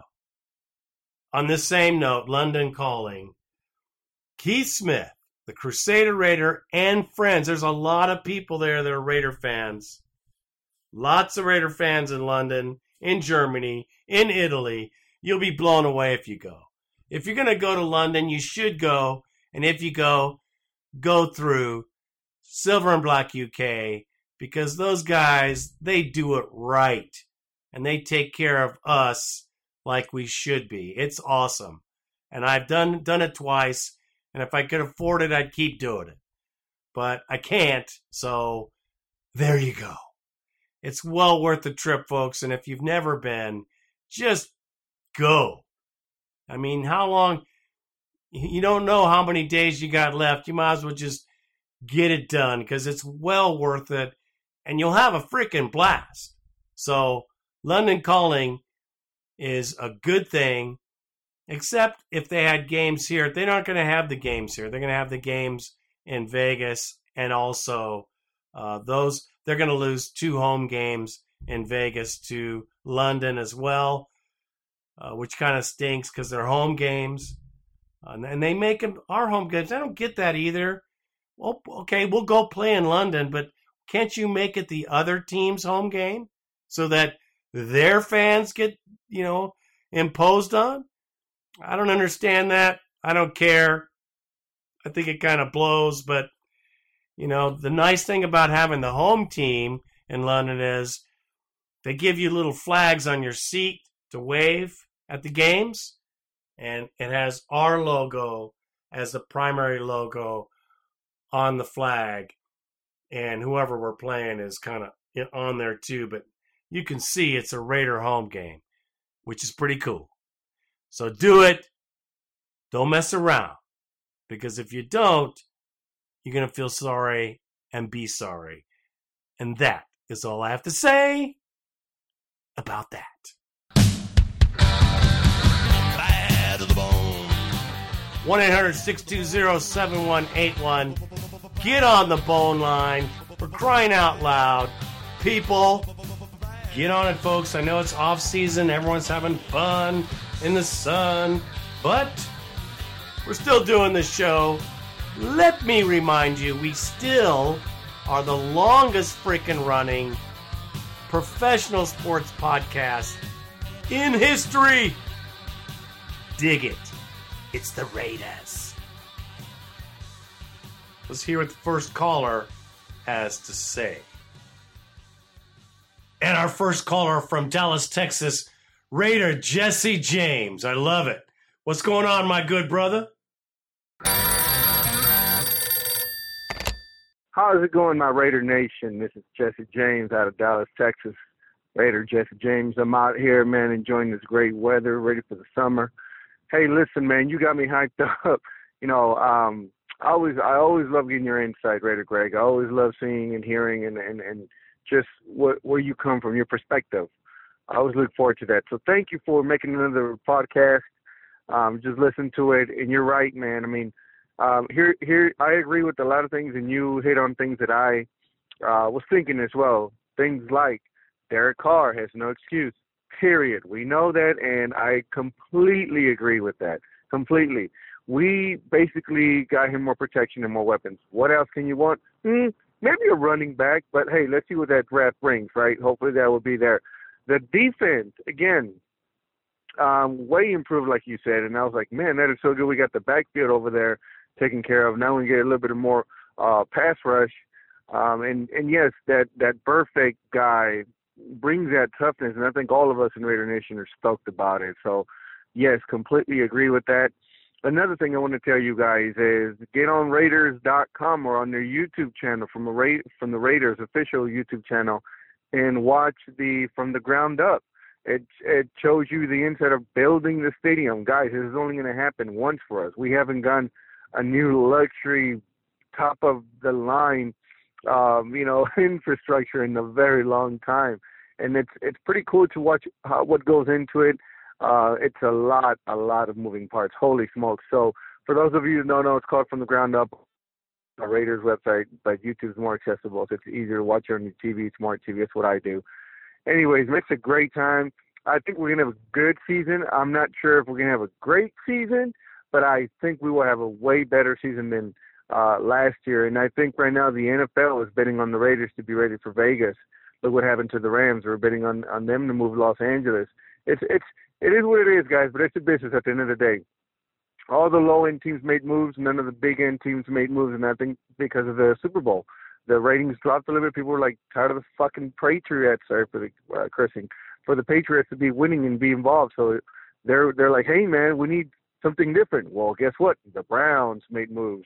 The Raiders made moves. The Jets made moves. All these teams um, that are, you know, on the bottom, and that's what the NFL needs. They need the Raiders back up again, and we're we're coming, baby.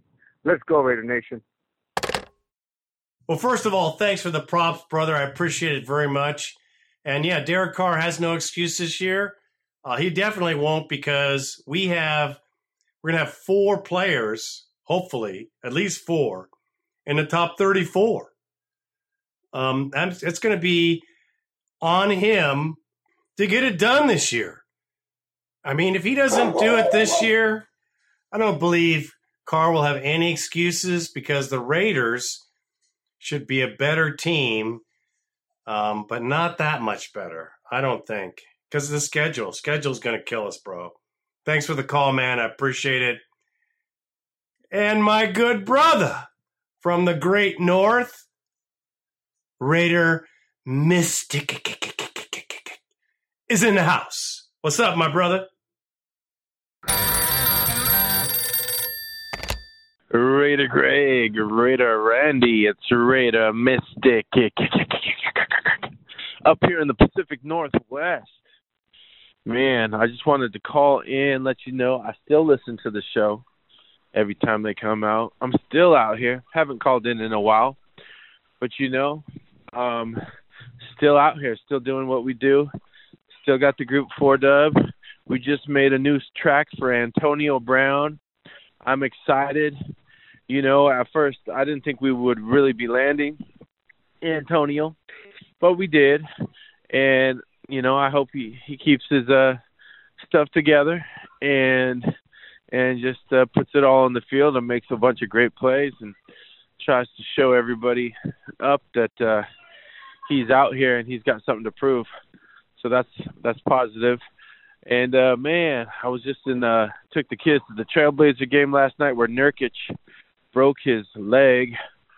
That was a a great electric time in Portland, Oregon, and uh, it reminded me of the Raiders a couple years back when uh, we were just about to be in the playoffs, and Derek Carr went down.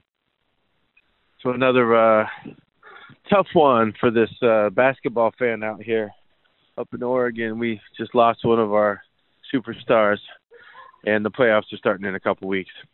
And uh, we'll see how that all works out. But anyways, just wanted to call and say what's up. Go Raiders. Glad you're out here still doing your thing. All right, peace out, Raider Nation. Well, thank you for the love, my brother. Remember, you guys check out Four Dub. They got some great music.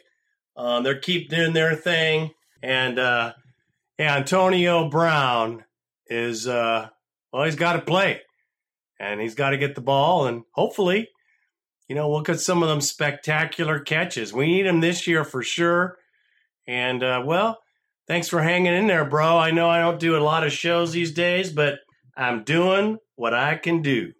Appreciate the call, bro. And our next call is out of Utah. Raider Rick is in the house. Let's talk about the off season. What's up, brother? Hi, Raider Greg, Raider Randy. This is Raider Rick from Utah. Hey, haven't called for a while. Um, I just wanted to get on real quick and say how much I've liked the off-season moves. Um, one, I think Mike Mayock is the GM of the year so far, and we haven't even hit the draft yet. Um, I think he's nailed on all the pit, on all the free agents, the contracts, the money that we've given, everything. I think he's done a good job. I think Gruden was smart to hire him to help him with that. Um, I know Gruden gets a lot of flack, but he's a smart man. He knows football, and I'm excited to have both of them. Um, I'm excited about all of our free agents. I think Antonio Brown will have, you know, thousand thousand plus yards, you know, over ten touchdowns. Terrell Williams probably have close to a thousand yards, close to ten touchdowns. I think we we run the football really well. I like the uh, Isaiah Crowell signing. I also like the Brandon Marshall signing for our defense. Um, and I just like our free agency all around so far. Um, I think in the draft, I think we're going to go heavy on defense, defensive ends. Um, we need them. I think we go get them, and I think we nail the draft, in my opinion. But um, like I said, I'm also pretty optimistic. I guess I, you know, I'm I'm grateful for the, the ball line for the opportunity to call. But I just wanted to say that I've loved everything so far. If I had a great free agency, in my opinion, I'd give it an A. I think Raiders have won free agency, and I think they'll win the, the draft. Um, and I like everything that they're doing. Um, they're giving um, Derek Carr time. So um, I think it'll be exciting. Let's see what goes on after that. Um, but like I said, I like the Brandon Marshall. Our linebackers are solid now, and can't wait for the draft. Go Raiders. Nice call, brother. Very nice. Our free agency was pretty good. We got some good line help, which we needed, O line help. And um, we picked up Antonio Brown, which was good. I don't know if it was an A. I'd call it a, a, a strong B, maybe. Uh, Vontaze Burfict was a very good pickup, I think. He's just like our old Romanowski, nasty, gritty player. But we should be better. Our schedule hurts us this year, though. Uh, it's going to be a, a couple seasons before we, I think we we hit a winning season. I don't think it's going to be this year. Maybe next year, bro. Thanks for the call. And our next caller is Johnny Utah from Ogden, Utah. What do you have for us, my Raider brother?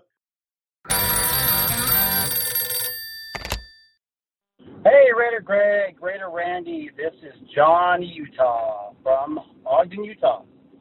Hey, uh, so I just wanted to get your take on uh, all these moves he made in free agency. It's pretty crazy.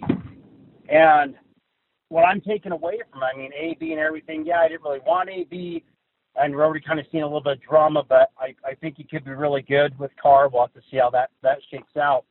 But to me, I think the most important thing here is it doesn't look like we have a Raiders team or organization that has, you know, pretty much just sold everything to Vegas. They just want to wait till Vegas and do everything then. No, they're making moves now, a lot of moves now. And I don't know, we could actually have a team that competes. I'm not saying Super Bowl, I'm not crazy, but uh I don't know, maybe we'll have eight, eight, nine and eight, and maybe we can get the playoffs if we get you know, the ball bounces the right way.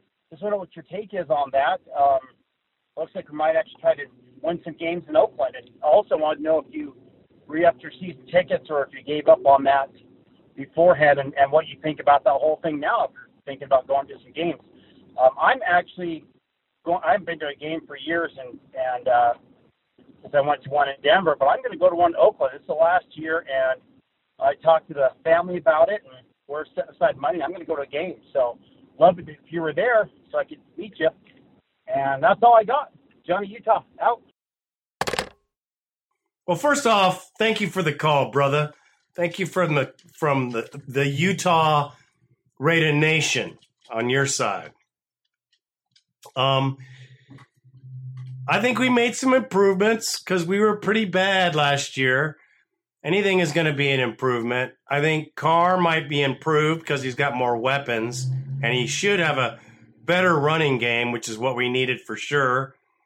Uh, Lynch was tired and and we need a better we needed a better offensive line. So hopefully with all the moves we've made and our draft, we will make 500, I hope.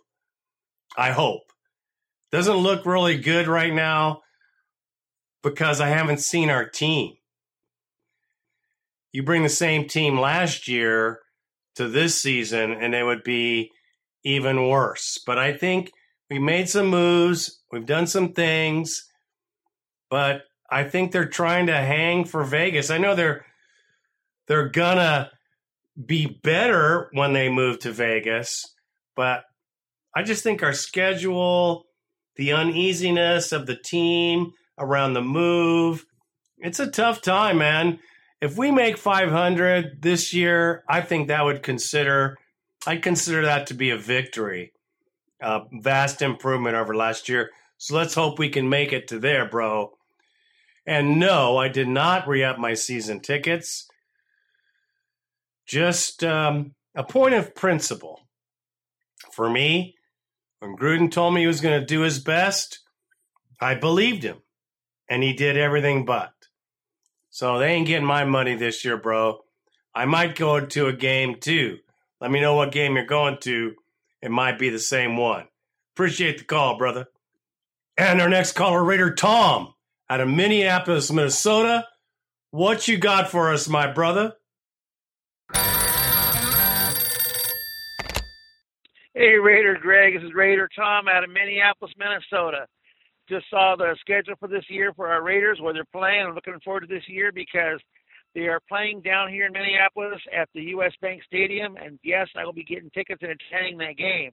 Also, up here, I have friends of mine who are cheeseheads up here, and they have season tickets, and there's they got four seats, and they're going to take my wife and I over to Lambeau Field to watch the Raiders on October 20th play the Cheesehead Green Bay Packers. I'll get to see that too. Also, this year, my wife and I are going to fly down to uh, the Oakland Coliseum. It'll be the last year that they're playing down there and come party with the rest of our tailgating partners down there at the Oakland Coliseum. Looking forward to doing that. Best damn game ever is, is I mean, the best game my wife's ever attended is down at the Oakland Coliseum. What I like to do is hanging out with the rest of the Raider fans and buying those T-shirts. You know, T-shirts they sell in the parking lots. Oh, they're awesome. This year I'm gonna stock. I'm gonna, stock up. This year's gonna be a great year. I've liked the acquisitions they made so far. I'm looking forward to the draft. We'll see what's gonna happen. And this year and our last year we were four and eight. this year I'm hoping for maybe a ten and six, something like that. I don't know, but I'm, I'm you know every year I always say we're going to Super Bowl. I'm always I'm always cheering for our team. Anyways, that's why I let you know, Greg. It's gonna be a great year, and you keep the podcast up. It's the one thing that keeps me going too is, is your podcast. Take care, Greg, and I'm out. This is Tom from Minneapolis. Bye bye. Wow, bro. You have a whole season almost of Raider games. You'll see more than most people here because the Raiders and that game in um, that's our first game on our road trip of seven games, I think. That's the first one there in uh, with the Vikings. And then we go, and of course we we play Green Bay too. And you're going to come to Oakland. That's three games. That's awesome. That is awesome. That is really unbelievable. You're going to have a great time. I don't know about 10 wins. I'm thinking more like five wins or six wins. Don't forget, we have a seven game stretch where the Raiders are away, all in a row. That's a tough thing to do for any team. But for a team that's already on shaky ground, that's going to be a tough order. But we'll see.